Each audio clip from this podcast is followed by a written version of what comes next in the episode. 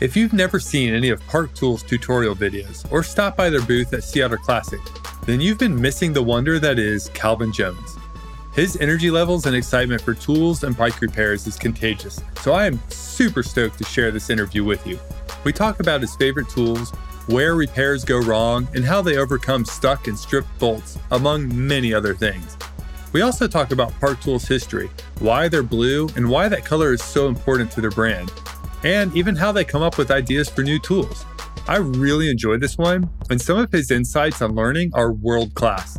Please welcome Calvin Jones.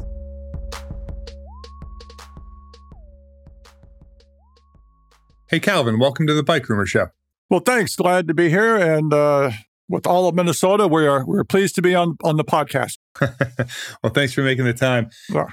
You know, Park Tool is just kind of legend in the bike space. Everybody knows it for the the blue handles, the blue color, and you've just been around forever. But I was hoping we could kind of kick off. You could introduce yourself real quick, let us know what you do for the brand, and then you know maybe get us a few minutes of how Park Tool got started.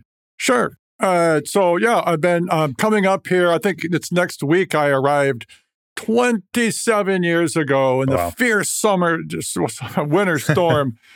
Uh, good thing I had uh, four wheel uh, drive with Warn hubs. Had to lock my hubs in.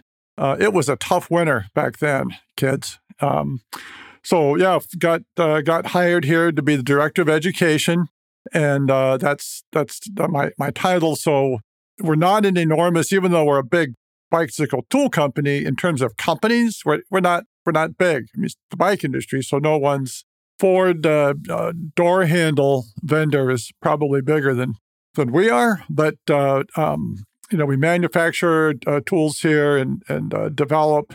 So my job is to to help with the education part in terms of of uh, articles. All the articles, repair help on the website. Those those are all all my articles the big blue book of bike repair, all the different editions. Those those are mine. The curriculum uh, called the Park Tool School that we we have available for shops and and um, you know sometimes community centers will teach that to help people teach because being a teacher is different than than doing it. Right, a lot of people can turn a wrench clockwise, but teaching how to do it successfully, oddly, that that's actually a, a, a skill. So yeah, I think the people who are really experts tend to not realize how much they know and gloss over some of the little stuff that beginners they they lo- they leave them in the dust so fast. That's exactly right. That's exactly right. And jargon, of course, is is uh, you know we can say this for later, but jargon does have its purpose, but also jargon is another case to to, to make an, an out group, you know, the in group. We're the ah, you know, we're the criterium writers, and you know, we shift to the big meat, and we have all these slick terms, and the downhill racers have their terms, and bikers in general do. Cooking cooking people are, are no different, or sail people, the the sailors or horse people. Every little group has their own little little jargon. So so, but let me see, what else do I do here? um, customer service. We we we respond to questions. People write us, uh, tell us how to. Uh, oh, I can't get this crank arm off. Well, actually, a crank arm doesn't use a puller. It's a Shimano style. So uh, uh, we do a lot of that. Um, uh, you know, warranty issues. Uh, work with the engineers on you know what's a, a new problem or you know a new issue or or what's old you know, we no longer have our cotter pin press, and I don't. This is I can, I can say this publicly. I, I don't think we're going to be bringing back the cotter pin press this next year. So um, that that crowd will just have to wait. So anyway, that's maybe that's it'll create a little black here. market for the old ones. Right. That's that, that. That's right. Cool. So, how did Park Tool as a company get started? Yeah, that's that is kind of a kind of a fun thing. We do have a bit of an origin story that uh, uh, uh, a guy named Art Art Engstrom and Howard Hawkins, uh, two vets out of out of World War II, uh, up in in uh, what's called White Bear Lake, next to the you know St. Paul here, started a bike shop and fix it shop because you you did a lot of everything. so they had skate sharpening.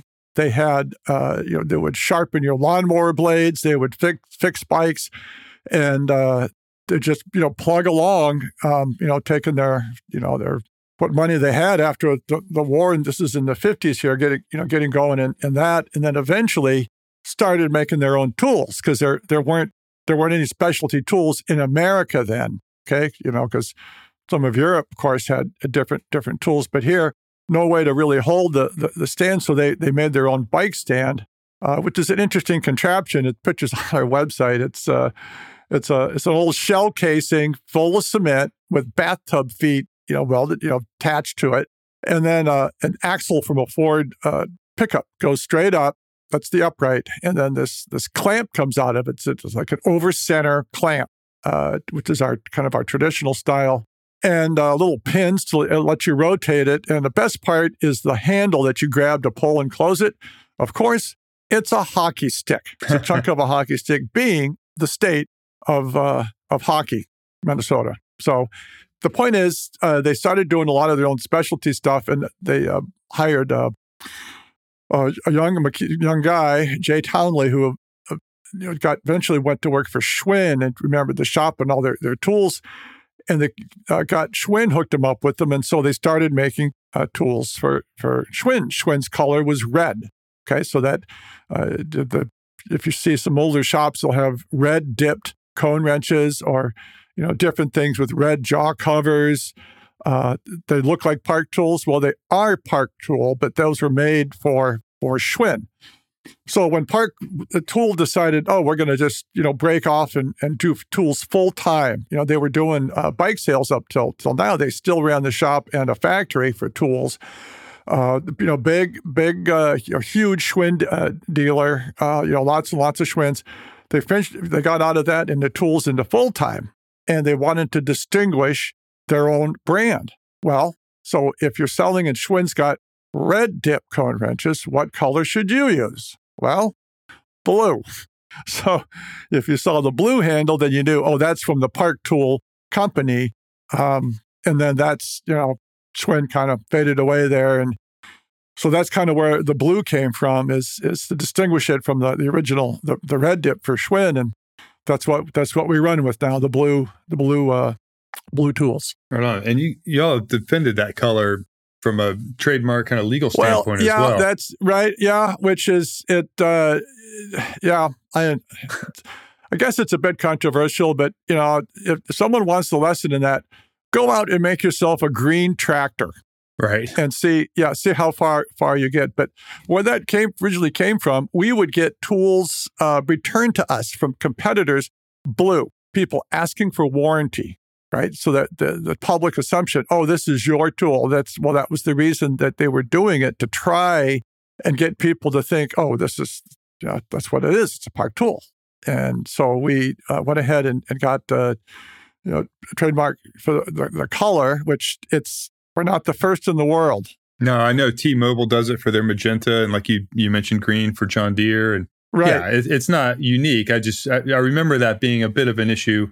Not you know, I, I say issue. I'm not trying to criticize anyone for it because I, I, agree. I think it's an important part of the brand. Um, but I know there was another tool brand that was trying to enter into the U.S. and they had to you know in the country they're from, they use some blue, and mm-hmm. you know they had to kind of redo the brand image right. a little bit to enter the yeah. U.S. market. Yeah, it it, it uh, yeah, I understand that. You know, it's the the way way it is. It definitely helps. A good example, I'd say, is is what I call the photo bombs. So, you know, we're we're in different shops or we're, we sponsor different teams. You know, it you know how effective is that really? You know, if we had a we had our logo plastered to the you know the forehead of you know the guy leading the the tour or something or you know downhiller I don't know if that's really going to help. To be, to be honest, no one's going to buy a cone wrench because oh, this guy really knows how to climb, and he got he won he won the tour, and I'm going to get a cone wrench. But in the background, if you see blue in the background, that's us. That you know, that's that's the nice thing about you know having defending that color is. Uh, you look at advertisements for different things, and there's a little bit of blue trim in the back, and you look careful. Yeah, that's going to be a you know, clamp or a repair stand or a cone wrench, or so no, yeah. it's it's it's business. That's the business side of things. So let's let's talk tools. You know, I've got a bunch of random questions just because sure. I'm a bike nerd. I've got a huge amount of tools here, and some of them, uh, you know, they they sit around and barely ever get used. Uh, you know, until that once in a blue moon when you're really glad you have it. But what are some of the, you know, in your opinion, like one or two of the most obscure tools you make that you know most even shops won't use but once a year? Oh boy, what a good what a good good question. See, that's why you should send all these questions out early. so uh, we can come back to that one if you want to think yeah, about it. No, I'm gonna I'm gonna opening I'm opening up a little browser here to to look to look at some some things and uh, yeah, well, okay, yeah, for, okay. Here's one. Uh, the uh, a um, uh, it's a freewheel tool, and uh, the FR3. It's a freewheel tool. It's a four prong tool. Okay, so there's BMX that are wide prong, single speeds, right? Uh, Shimano's an example that uses that. But this thing is an FR3. We still make them, and they still sell. And this is one of those weird things. We literally don't know where we'll have to put a little air chip in the bag with them and see where do they go. Suntour has it made this style how many years? Over 20, 25 years or 30 years. It's a freewheel, not a cassette. It's it, it's very unique. Uh, but you know, they if a tool stops uh, selling, uh, you know, tool dries up. I was joking about the cotter print press.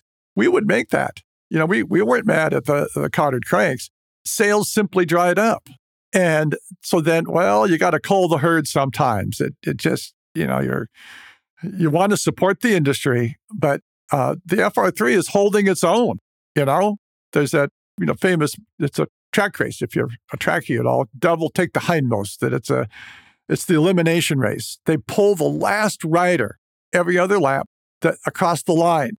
And the FR3 has never been that last tool. Every year we look at the at the sales, and uh, yeah, that's that's pretty obscure. But one comes to your shop and you got to remove it. You ain't gonna fake it. You're you you got to have it. That's so that's uh, that's that's just one. I, feel like I need a bit of an education here because my understanding of a free would be like the actual the cog is on its own little free wheel and then that's attached to the hub, kind of yeah, like the old BMX bikes, right? That's exactly right. Okay. The ratcheting mechanism and clutch are, are threaded on to the the, uh, the hub shell on a thread, and like the phone calls we get and the confusion, people often buy the wrong tool because they're confused, and, and it's it can be confusing between a free wheel and a cassette system, where the, the clicky thing, the ratchet, is all built into the hub, and the, the cogs just pull off separately. And the you know free hubs are it's the way to go, you know. And uh, but so yeah, you got got to know got to know the differences. What's one more? Uh, okay, let's let's go let's go to some of the uh, the SW5 spoke wrench. It's a DT Swiss Tricon spoke wrench and uh, we have a lot of spoke wrenches, and we we might have uh, some new spoke wrenches out, but I, I can't tell you now because um, uh, I would be uh, wheeled out of the uh, the office. that, something may be coming, so I don't I can't say what it is. Uh, but uh, gosh, we have a lot of different ones. There's, you know, this weird campy wrench, and there's this Mavic has got these spline things, and there's the internal, and then, boy, uh, and okay, so the Swiss Tricon DT, it was cool. It was neat. They brought it out a couple of years and said, nope, it's not working. They dropped it. It's been years. That's the same thing. Who's buying this? well, keep keep buying them because again, we sell enough that it's it's holding its own. You know, it's not gonna. Uh, uh, people just buy it, so we're not gonna cut it. Yeah what you said earlier there tees up one of my questions really well is that uh, you know there's there's always you know for better or worse new standards coming out which means new tools which is great for business for you. But you know when a brand is developing something new that is going to require a, a unique tool how early in that process do you get involved? Ugh. like do they reach out to you and say hey this is what's coming. Can you make some tools? Well we'll have some of that absolutely. But that you know in a big topic that's that's a complex topic that you, know, you call it standards. Well, it's a specification. It's okay. not really a standard, right? Yeah, how long does it have to be in the market for you to consider it a standard versus a specification? Yeah, that, boy, yeah, joke related that hundred years, but that's that's not the that's not the truth anymore. So if something new comes out, people would say, "Oh, that's really great for you," but you know, is it? If if right now we're selling, you know, uh, uh, make up a number, you know, ten thousand of, of this the the widget turner, the widget turners 10,000. So now we're going to have this other standard comes out, and all of a sudden you can have two tools, but the tooling to make it and package it is all the same. Now you're selling reduced volume for each. Hmm. Okay, spoke wrenches are a great example that way. So I mean, you you, you can't just have that. A friend said one time, "Oh, can't you make like a, a one-use tool? It's just good for one time." And I mean, and constant. Think of the engineering for that, right? It's it's going to literally take the load for this one use and then fail and then it decomposes, right? So it, I think they're living in the. I think they're playing too many video games to, you know, so that you wouldn't, you you wouldn't be held to that that standard. The tool has to hold up, but it it you know like the bottom brackets.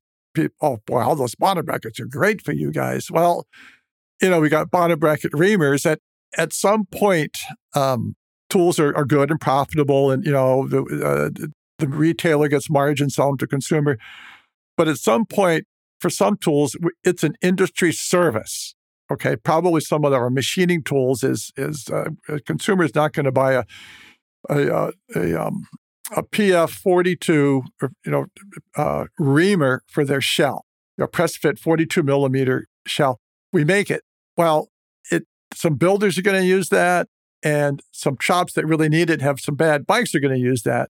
But no way is that paying for all the, the effort behind that tool we're doing it to help keep the boat afloat, right? The big bicycle industry and the in the you know sometimes we plug holes that are that are leaking because you know nobody else will, but it's it's yeah, it's not doing us putting any wind in our sails, but other than trying to help things and you know no one cares about it it's definitely one of the you know back room things that that helps but um nobody's going to write a ballad about it so Yeah, that's a good point.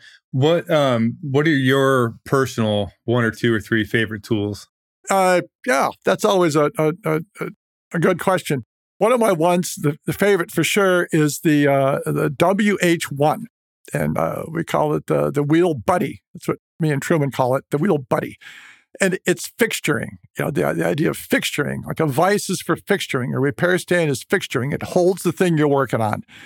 So the WH1 is a simple bracket that you bolt onto the bench, and then the wheel uh, has a stud. You slide the, the through axle on it. It's really the a through axle. Uh, it's designed for through axles. Quick release, it can work, but not near as good. What it lets you do is is to really wrench on that tire to get it seated or mm. unseated, or to put rim tape on, or for some people, paint on some tubular glue, or put on rim tape. Um, uh, you know, or you can lay it flat. You can lay the wheel flat, uh, and then what that's going to do is uh, make it easy to check dish. It's going to allow you to uh, um, seat a tire. Tires seat airless tires a lot better horizontally than they do vertically. That you're, naturally seating one bead within a hor- the gravity. You're using gravity in a horizontal position, or take a free a, a cassette off or take out rotor bolts. It's just nice to have that holder. It's it's a, like a friend, your friend on the bench holding the wheel for you. So that um, that's probably one of them. Uh, our bleed kit is another one. I really like our bleed kit now, the the, the point two versions. Um, the uh, uh, the hoses are all clamped, and they're they're not going to the leak or bleed. Uh, some competitors have a system that it's the threads spin and at first it seems neat, but over time, air is going to come through those threads. So we, we didn't go that way. But what's really nice about ours it, is a, its versatility. There are so many brakes out there, and we, we fit, I, I, can't say all of them, right? Because I haven't seen all of them, but uh, we have four millimeter threads, we have five millimeter threads, we have six millimeter threads. We have that weird uh, Magura 6 by 0.7 uh, thread, and the Shimano's got a seven millimeter thread. We have that as well. So, you know, no no bleed, no brake company is going to do a quarter inch bleed thread. Okay, it's not going to happen. So, you know, that if you're going to get one bleed kit and fit as many as possible, you know, I'll put I'll put our our kit up against any, anybody's. Uh, you know, so that that that's been kind of fun. I guess technically you would need two, right? One for mineral oil, one for DOT. Oh yes, you of course, of course, right? If if you're if you're a shop, you know, yeah. and if you're uh, people say, well, why can't I just clean it out? Well, the seals themselves are, are, are different. Number one, Uh, and that's the whole problem with. We have a video on that. Uh, if you mix them up, you can take your your mineral oil seal and drop it in some DOT and wait a few hours and look at the thing. It just balloons. Huh. It it just ruins. Yeah, it ruins the seal. So you don't want that to happen inside your caliper. No, no, no. I mean, I think there were some issues with something that on a certain brand not too many years ago that for some reason there was some swelling. Anyway. Yeah, yeah. So, but yeah, that's that's probably a, a, a you know another one. Yeah, just and probably probably the the the spoke wrench, the SW zero of our the black uh, spoke wrench is you know something you feels nice in the hand. You get to, you know, you see a good mechanic experience. You know, they're talking to you. You're going to talk about uh, what are you doing this weekend? You're going to go for a ride, or no, I got to go to a dinner party. And they're spinning this little. Their their fidget is their tool, right? They're spinning this little wrench in their finger, and it's just going through all you know little motions. They're comfortable with that in their hand. That's that's the sign of a good a good mechanic that this is something I'd like to touch. I like to have my hands on this, and, and I can manipulate in all all these ways. So once they get on a, a, a, rim, this person's on a rim. They're you know they're turning it the, the right way, going through it quickly. You know, so that's just a nice little indicator. You go to a shop and a person's fidgeting with a tool. That's a good thing. Hmm. Yeah. yeah, it's good. It's something to look out for when you're walking in. Yeah, that's right. Like drummers, you see drummers are always flipping their the drumstick thing around, and well, it's kind of the, kind of the same thing. Question about Allen wrenches. You know, like I, personally, I think Torx is just such a better standard because you have so many more edges to catch and you know much less risk or, or almost no risk of stripping. But with Allen wrenches, I'm curious why some of them have a little bit of a rounded edge, you know, if not just mm-hmm. at the mm-hmm. corners, but all the way around. And then like, why do you rarely see an Allen wrench that is perfectly flat with sharp edges? Okay. Well, just corporate talk. Allen is the registered trademark of the Danaher Corporation. we sell hex wrenches. Okay. and that's that's the same as Snap on and, and, and, anybody. So, you know, it, it's a name, you know, absolutely, uh, uh, you know, vice grip. So is right? there an actual difference between an Allen wrench and a hex no. wrench? Okay. No, no, no, no. But it, it's, it's, you know, just, you know, like, give, oh, excuse me, I had to get some Kleenex. Yeah, right. Well, no, you're getting some, some facial tissue. So yeah, you you want if if it's totally square, it's going to be a harder fit inside. So when uh, on any wrench, uh, and you know, you say, well, why you know, why don't they just go to to um, to uh, to the Torx, you know, which is the you know the Torx style or the you know the the six point extra six point. There's a lot of legacy in the industry, right? A lot of legacy. If eh, eh, baggage. You know, every every relationship comes with baggage. And when you buy a bike, there's definitely some some baggage. Eh, we could carry this into, you know, people will say, well, why isn't everything metric? Why why isn't everything just metric? Well, okay, so sit down for that that discussion. But um, the the Torx type fitting is is is a good fit. That that's a nice a nice fit. Um, when you put the, the load on it and you're turning it clockwise and you're gaining tension, it's the points that are taking the load. It's the points that are, that are, that are taking the load. So you get a lot more contact with the, the, the Torx fitting there, with that Torx style fitting. That's what that is. You know, that's that's nice. That it's it's um you have more engagement that that way. So you're going to potentially not you know ruin things at, at the same torque. However, having said that, the reason things get ruined or rounded is poor fixturing by the user. It is engagement. It is it is uh, putting a wrench in halfway, putting it in poorly or quickly. You're you're not uh, you're not aligned. So, and I, I see this you know all the time going to events. When we go to events, we try and and work pe- with people. We don't just say, "Give us that bike, we'll fix it for you," and you know, get out of here. We we want you to fix it. You know, we want, come on in, you know, let's put this in the stand and here's a wrench, you know, and, and, um, you know, some people are uh, know what they're doing and, and, you know, do well. And some people need a little bit of hand. And I also see this on, on the, the kids that I'm, I'm teaching. I, I coach with a, a high school program, a, a NICA league program here in Minnesota. And the, the new kids that I'm training, I, I try and train a, a, core group of, of mechanics for the team. They're not putting the, the, um, the wrench straight with the axis of the thread. And if you're off a little bit, it's not engaging down in the thread. And if you don't have good engagement and you're putting that torque, that, that load on it, it's not going to uh, uh, it's not going to go well. I mean, if you know if it's if it's gently tight, you're going to get away with it. But when you're trying to pull something up pretty tight, okay, a brake mount, disc brake mount can be you know eight, nine, ten newton meters. It's pretty snug, and it's going to be a five millimeter uh, hex wrench. Yeah, if you're not in there straight, you're not in all the way. Yeah, you can round it out, and then um, you know not to be too uh, too uh, you know I don't want to say you know wah wah is, is the the tool industry. An old adage is that the poor craftsman blames his tools.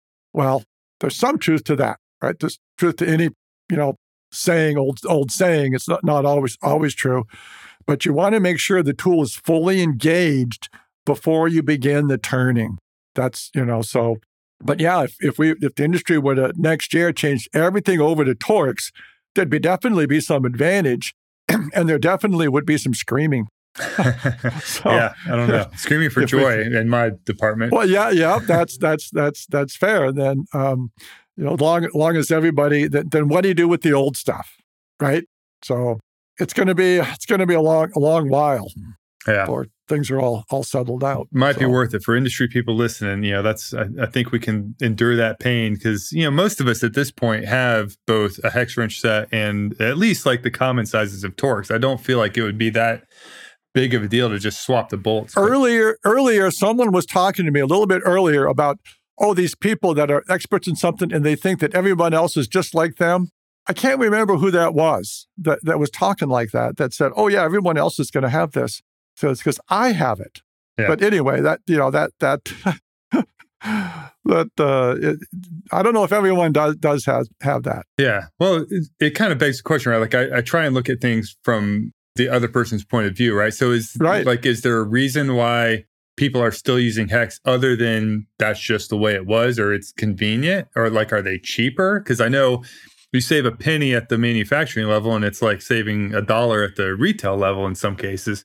I don't know. There there must be some reason, unless it's just sheer convenience and laziness.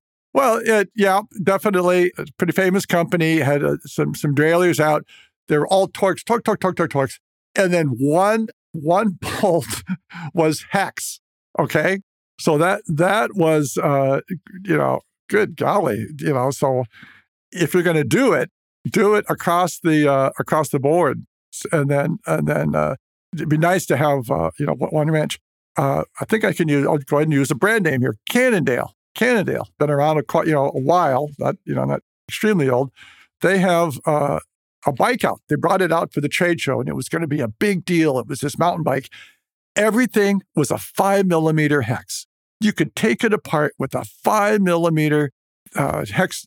Everything, bar stem, you know, blah blah blah blah pedals, and it was so successful. Do you do you remember that bike?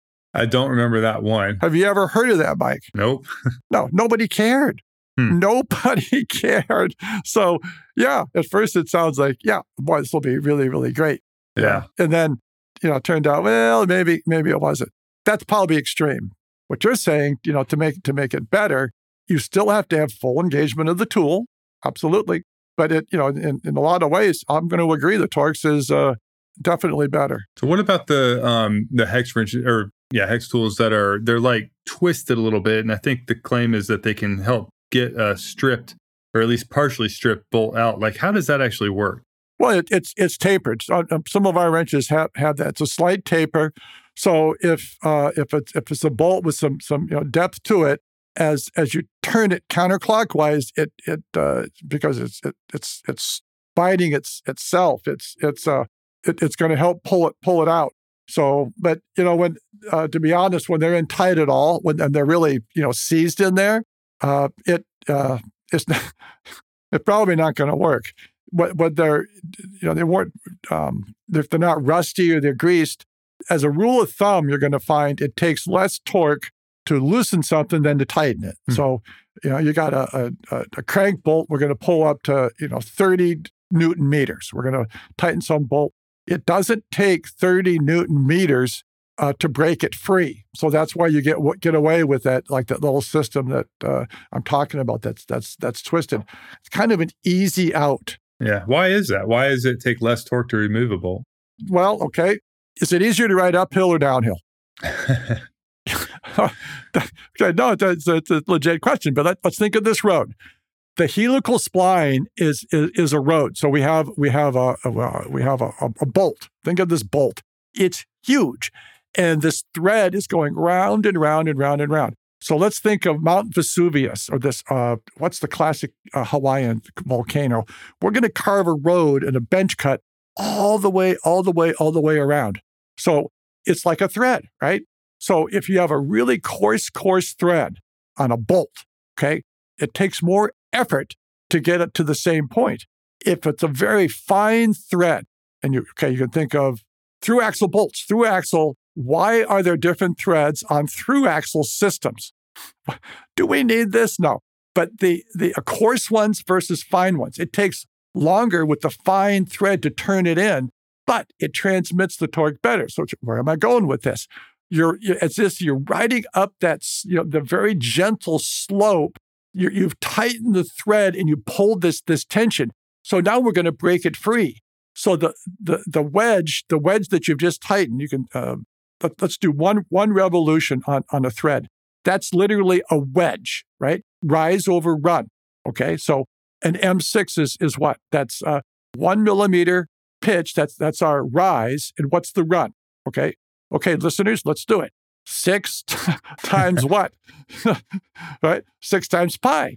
That's your, that's your, that's your run.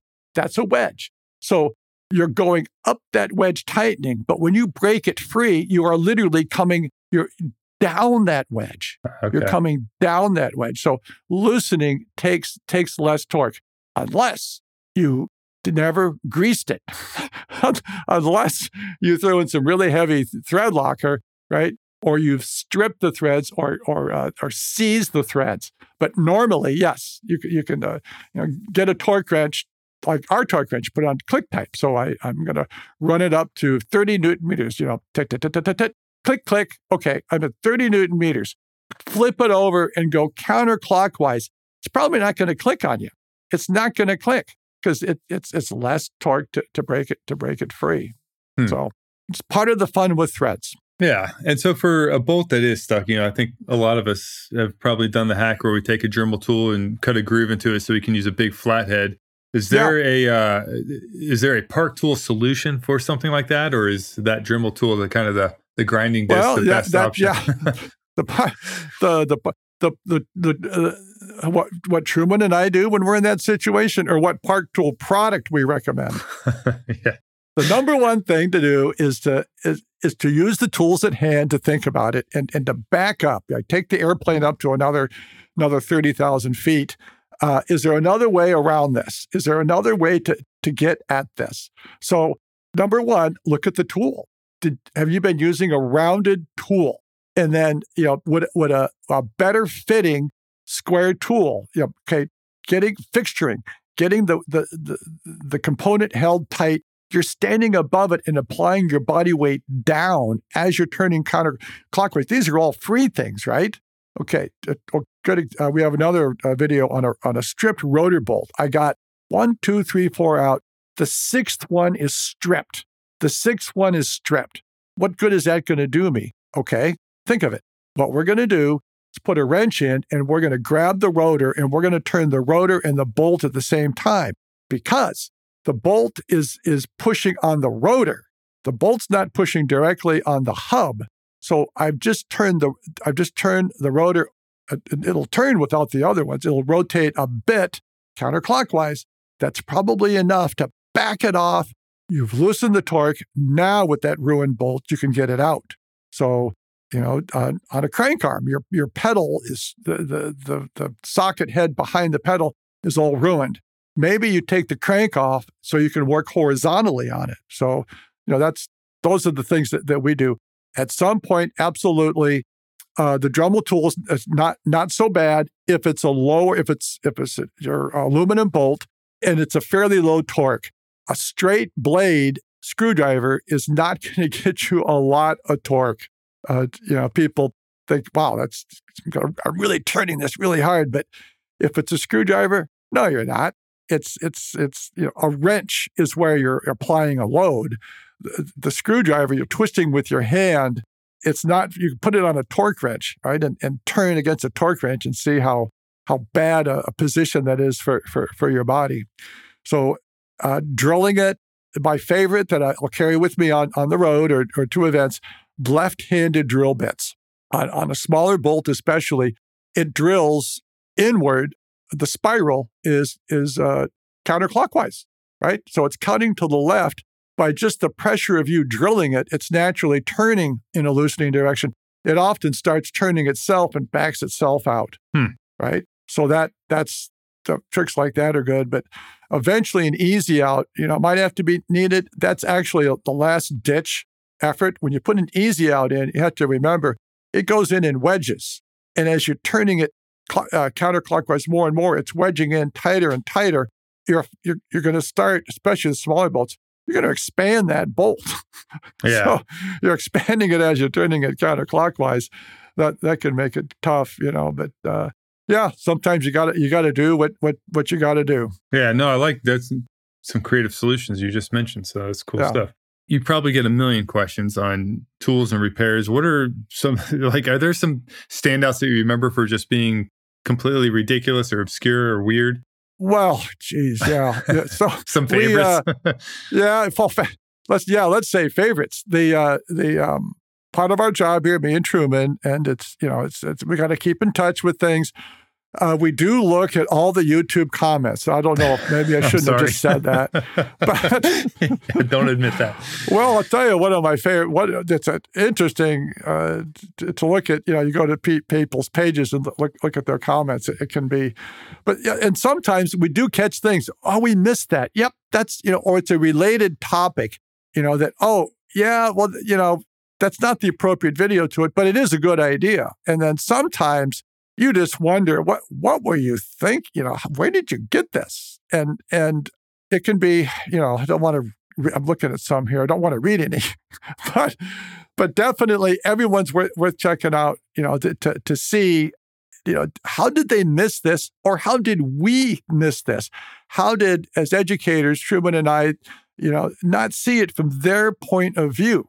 And which which that's the thing that drives me crazy about YouTube because my, my tradition in giving seminars, uh, teaching people, you know, when, when I was with the Barnett Institute and and, and doing, doing professional seminars and, and, teaching with the people I'm, I'm doing now, is to look them in the eye, right? And, the, and to have them ask questions that make me restate what we're talking about. YouTube, that's the problem I have with YouTube. You watch the video a hundred times. You know what you're going to get? The same video, a hundred times. Mm-hmm. Okay, derailleur adjustment is, is a good one. People automatically go to how to adjust my rear derailleur. It, it sounds good at, at, first, right?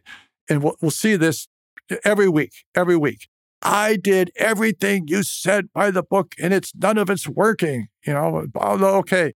What I send them is there's a different video that gets it's not near as, as watched, hardly ever watched.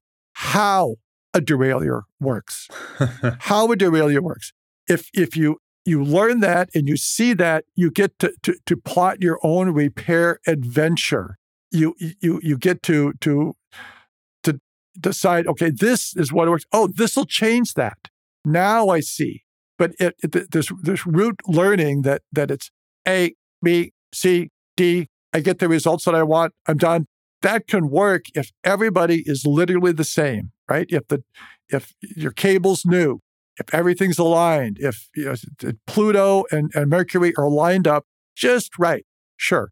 But if you have a deeper understanding of the mechanism, that's that's when it works. That's when it really works. That it's just not doing things; it's understanding why, right? So the old um, turn the barrel adjuster. We just did a video on that. People think it's one of the you know we're talking about terminology. Mechanics say tighten your cable. Have you heard that? Tighten tighten your cable? oh, yeah. yeah. Does it does it tighten the cable when you do that? No. No. No, it doesn't. And there's, you know, I was thinking about a video. You can you can try this. If without the chain or just drop the wheel off, if you pluck pluck your cable, if you have a, an access to a cable, it'll be mm, some note. Mm. You turn the barrel adjuster out, out, out, and you pluck the cable. mm, mm. same, right? It, it's it's it repositions the pulley, but but mechanics still say tighten the cable. Yeah, that's and, the, that's that trap of jargon, right? Like yes. the mechanics, you know, mechanics all know what you mean by it, but the layperson yeah. doesn't. Yeah. Well, yeah, and a, you know, another fun one we can't even agree on. What we've been talking about here, gears. I'm, I'm in a big gear. Man, I was in a big gear. God, I was going so fast. Oh, so you were in the largest sprocket. No, no, the littlest sprocket. Yeah, or a tall what? gear, Wait, right? Or a, the tall, tall gear. Yeah. Tall, up, upshift gear. and downshift. It, it, gets me right because you say upshift, and you know, in a car, you're upshifting to a harder gear. But yeah. you know, if you look at up and the chain goes up in an upshift, you could some people could misconstrue that as I'm going up the cassette to an easier gear. Right, right. But you're a northern hemisphere biased. Look at the bottom of the freewheel, right? Well, because then you're going to go down and up. Yeah, uh, yeah, it's crazy. It's we don't we don't agree, and uh, I don't know if we'll ever get to a common basis there. But you know, that's just another jargon, yeah. another jargon thing.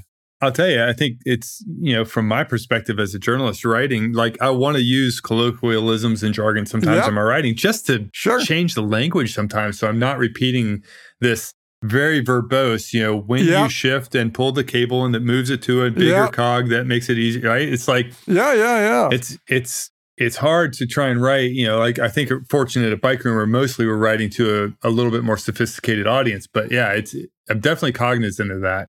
Yeah. No, it, it it's I it, I don't I don't have a good answer. it uh so just to, I get the answer is this for for people jump in jump in the pool you yeah. know, start turning it this way. You know, be you're, you're a scientist. You know, to look at what you got, do something, and then think about what happened. Yeah, you, know, you feel what always happened, put right? it back. Go ride yeah. it, see how it feels, and yeah, I mean that's how I learned. You know, I, I, I like actually I love the advice that you give about you know learn not just how to adjust them, but learn how it works to begin with. Because I mean, I remember when I first had the guys at Hayes like really deeply explained to me exactly how hydraulic brakes worked. Like oh, all yeah. of the little parts inside, you know, the lip seals, the, yeah, yeah, the master yeah. cylinder. Like I was like, oh my gosh, like everything makes so much more sense now. Like now I know how to work on my brakes, right? Like you don't have to even right. so much teach me how to adjust them because I can just sort of figure it out. Yeah, that's great they have a great a great history. They've been around a, a, long, long time. They're just they're a state over. They're over in Wisconsin there, so they're uh, kind of buddies, practically uh, neighbors. But, yep, I remember them years ago uh, back in the Vegas show when you know disc brakes started to hit. Oh boy, they're all coming out, and dealers didn't understand. And the Hayes guys, you know, after the show, when they, then you just start opening up to each other, and boy, were they frustrated with. and uh, the rotor bolts are great, a great example of this, of understanding how how things work. So the the the, the rotor bolts to some people, well, what, what's happening is the rotor is trying to spin, and those those little five millimeter thread shafts are, are stopping it. That that's what's stopping that. That's you, you know that's why you have six of them because it, it's turning into those threads. So that's you know, and oh, this dealer didn't. Oh, that's not going to work. People are going to get hurt. This is really bad. This is, and that's not how it works. When you apply the load to that bolt, you're creating pressure, right? A preload that's pushing the plate, which is the rotor, against the hub, right?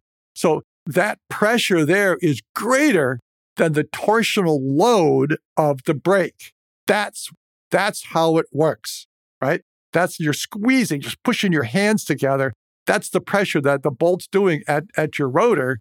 Um, yeah, the rotor is not digging into the threads of of your of of your bolts, and they they just that the fact that they had to try and explain this to a guy who's supposed to be a professional, he was so frustrated, and well, that's you know change of uh, uh, paradigm there, right? That yeah. uh, they had to get get used to this, and why do you need these rotor brakes anyway? Everything was fine. Your, your, your the most powerful brake is your biggest rotor, right? The yeah. biggest rotor, your rim. Yeah. But it, yeah, no, disc brakes are where it's at. That you have to have to know them. I think if we can overcome that, we should be able to get Torx built on everything. That, that's going to be your ambition. yeah. um, screw bike lanes and bike advocacy. I'm going for Torx builds. Yeah, yeah, yeah. Is uh, you know, from a a growth standpoint, like I'm curious. You know, Park Tool is correct me if I'm wrong, but only bike tools. Have you ever tried expanding into you know something adjacent Sure. like moto or or do oh you? yeah, yeah, yeah, yeah, yeah. One okay. For a long time, we were in the uh, the power in um, oh, what do you call them? A power motor, but uh, basically the lawn and garden industry, the professional uh, weed eaters, and the and uh, you know that that industry for our repair stands. So uh, you know things to to hold chainsaws, to hold your your weed eater, to uh, like golf courses, right? For, forestry people. Those uh, like they had a huge trade show in Kentucky. We did that for a while. Then we also did um, uh, uh, motorcycle. We did motorcycle a little bit because there was a good bit of carryover. A headset press, for example. Uh, there were some different drifts. They had a few different uh, uh, designs on on on on the the, the drifts, but you know, and shock fork, shock fork clamps to, to hold for the for service for you know pulling out your motorcycle fork. Uh, we were in that industry for a while. Not I don't know, just wasn't a lot there for us, and just it was better to to focus in on on um, on bicycles. So yeah, we just decided just to stick with stick with the bicycle line, and with the e-bike stuff. That no, there's enough going on. You know, there's plenty plenty of room for for growth. Yeah.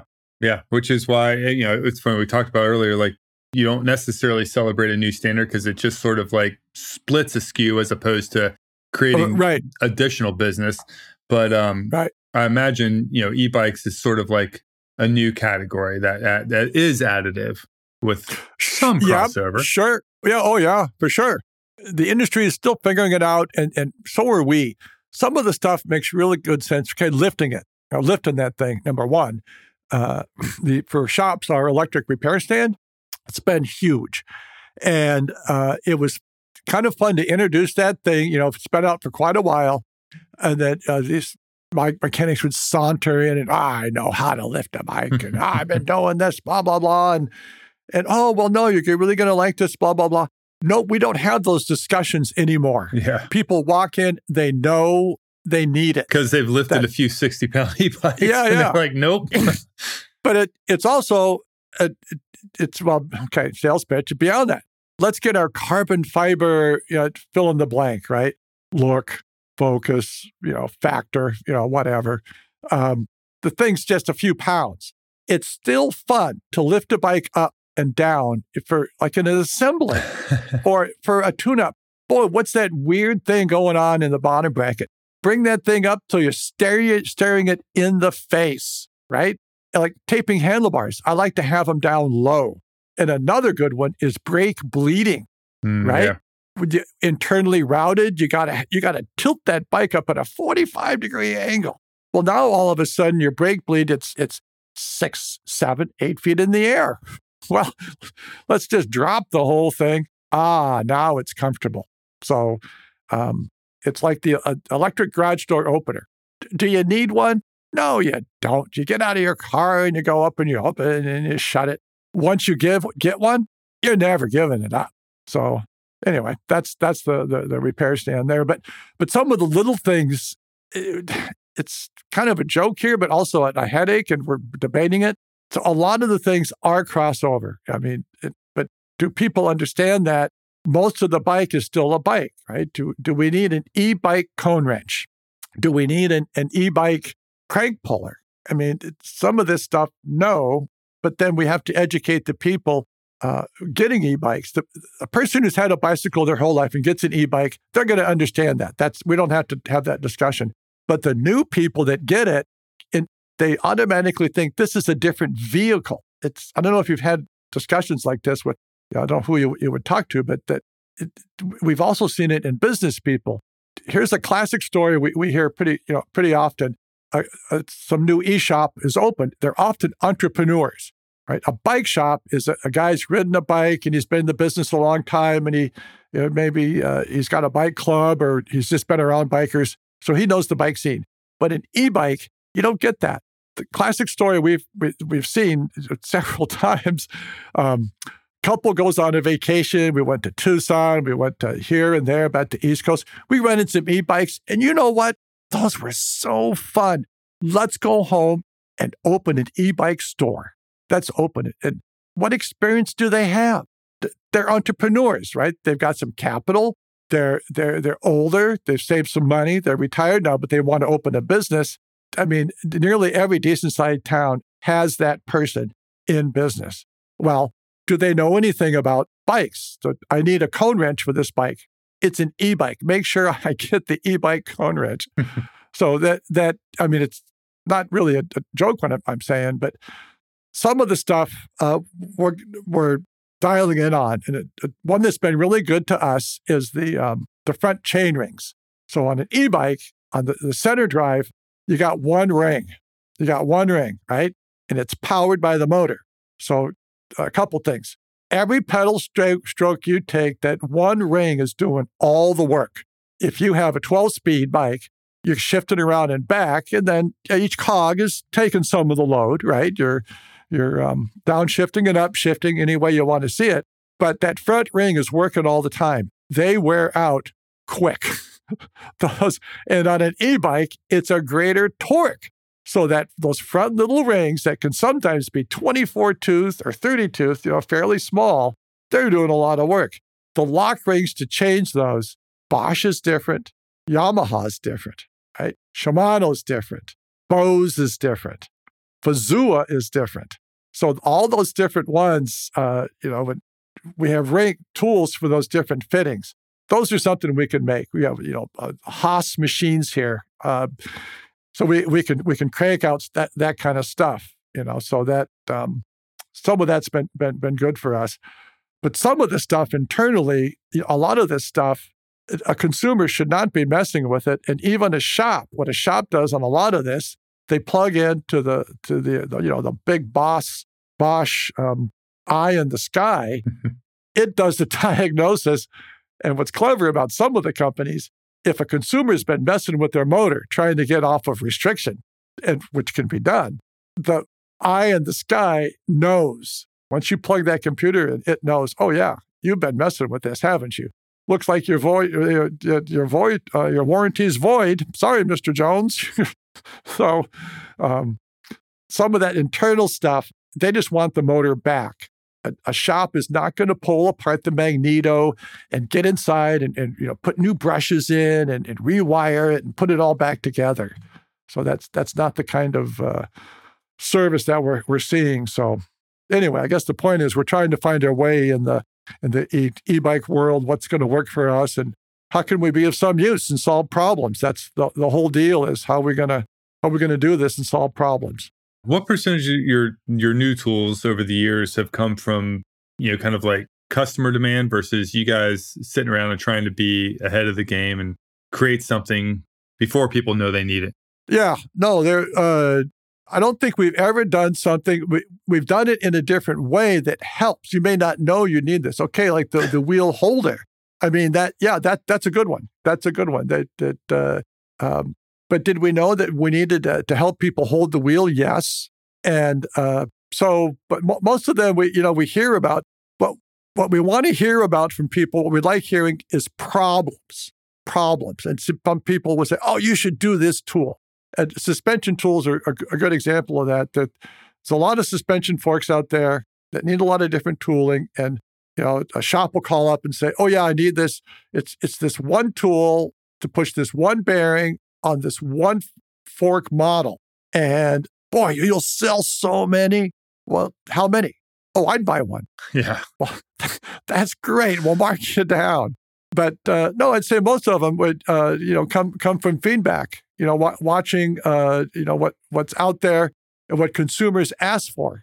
You know, and what what demands. And that's nice to be on on the on the phone that people call up and I'm working on this and this. Do you have a tool for it? And you know, we we keep track of that you know that uh, it's a, a, new motor company comes out like on, on e-bike is it a, you know a lock ring that um, you know that that makes sense that if there's something we, we can we can do there but uh, yeah we try and gather as, as, as much as we as we can and you know from being on site with with people too re- really helps but uh, then you bring it back home and then boil it down into a roux and see if it uh, if it if it makes sense or not so yeah all right, I got one last question for you. So, okay. I, you know, like kind of taking a page from the medical industry where some doctors will prescribe off-label uses for medicines.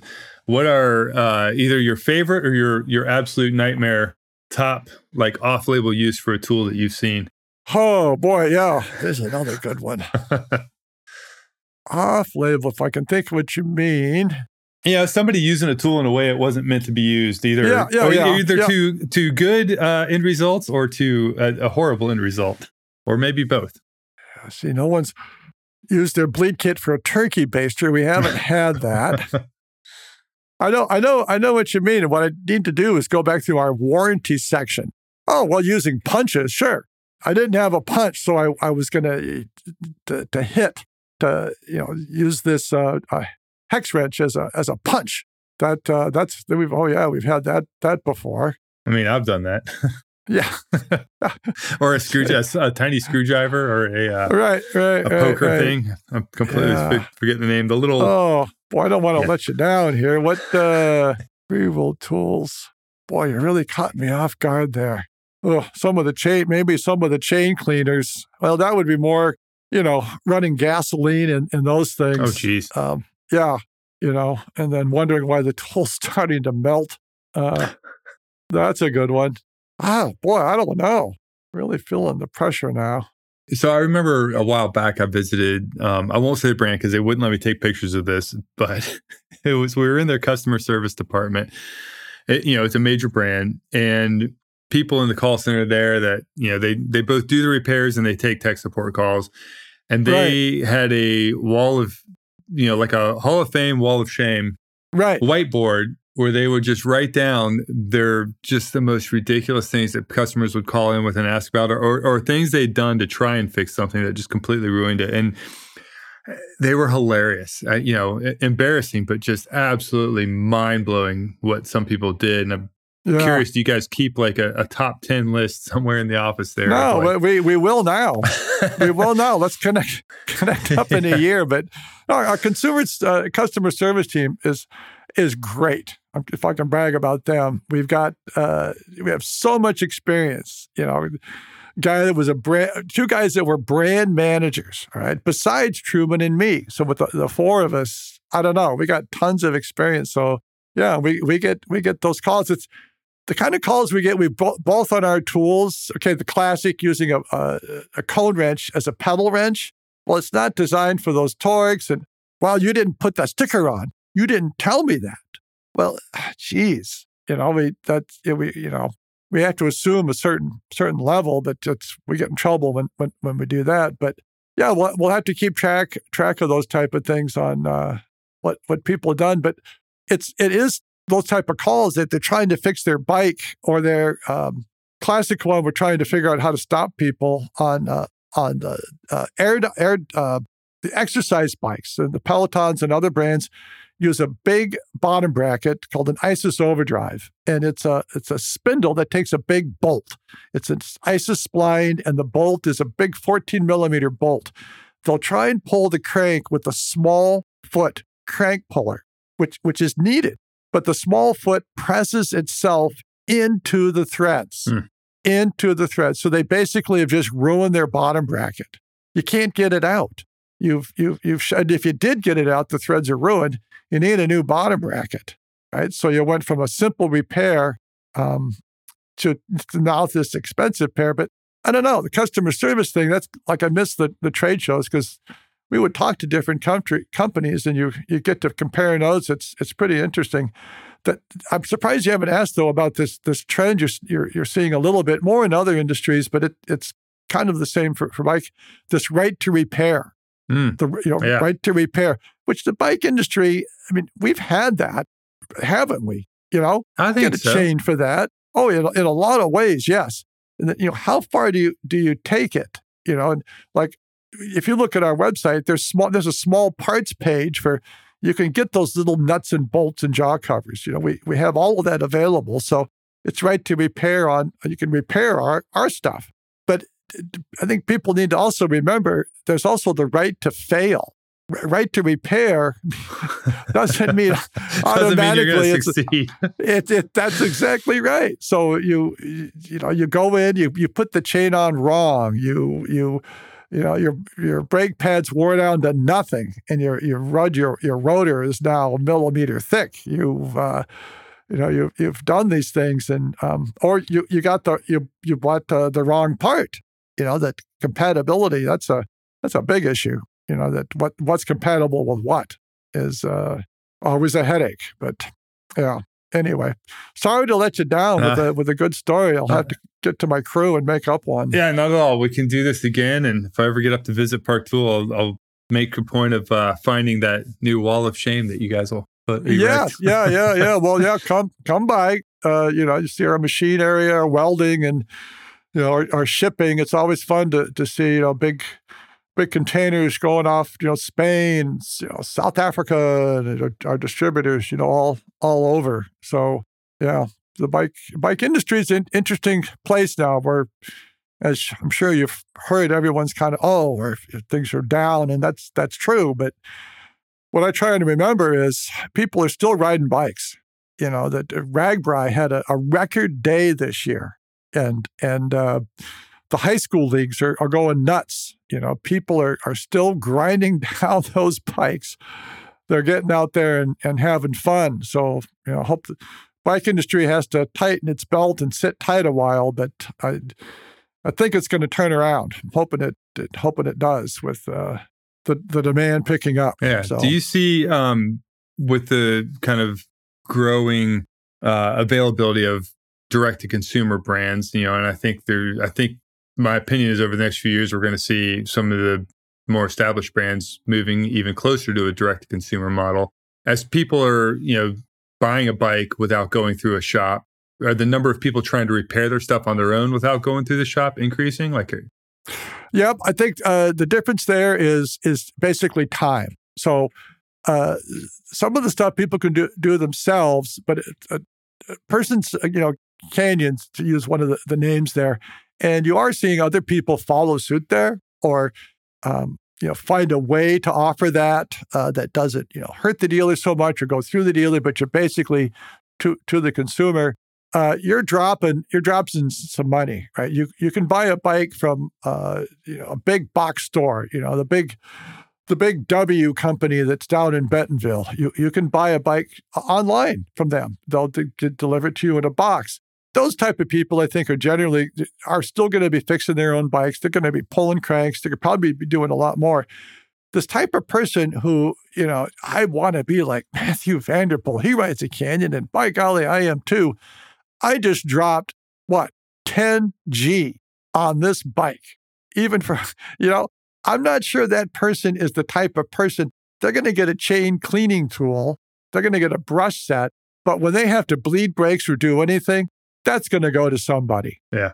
That th- those so I think there's you know two two different uh, at least two different type of people, but um, definitely the and, and why why aren't they? That person could be capable. It's time that that person that that bought that that uh, you know carbon fiber you know specialty bike they're, they're that's the type of person that is not going to want to do that. they're going to do other things they're going to pay somebody to uh to do it so that's you know one thing's going to happen there so yeah right.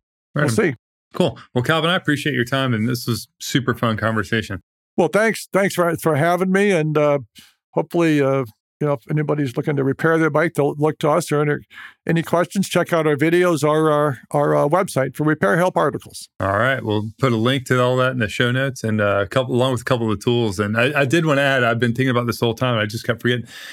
I find your uh, your tool naming scheme fun. you know, not funny, but fun, right? Like WH1, yep. wheel holder one. Holder. Yep. Um, yeah, it's uh, it, it's just cute to see. So good job. Yeah. well, thanks. Thanks. Appreciate that. If you like this episode and have a product or tech you're curious about, head over to bikerumor.com slash podcast and fill in the form to submit your idea. You'll also find links and photos for this episode there, plus a link to this and every other episode we've ever recorded. If you really like this and want more, hit subscribe on your favorite podcast player and leave us a rating and review. That's the grease that keeps our wheels spinning over here in podcast land, and it helps us keep getting amazing guests for you. You can find us on social. We're at Bikerumor on all the things. And if you like random entrepreneurship, NFT, Web3, cycling stuff, you'll find me at Tyler Benedict on all the social channels. Thanks for listening. Until next time, keep the rubber side down.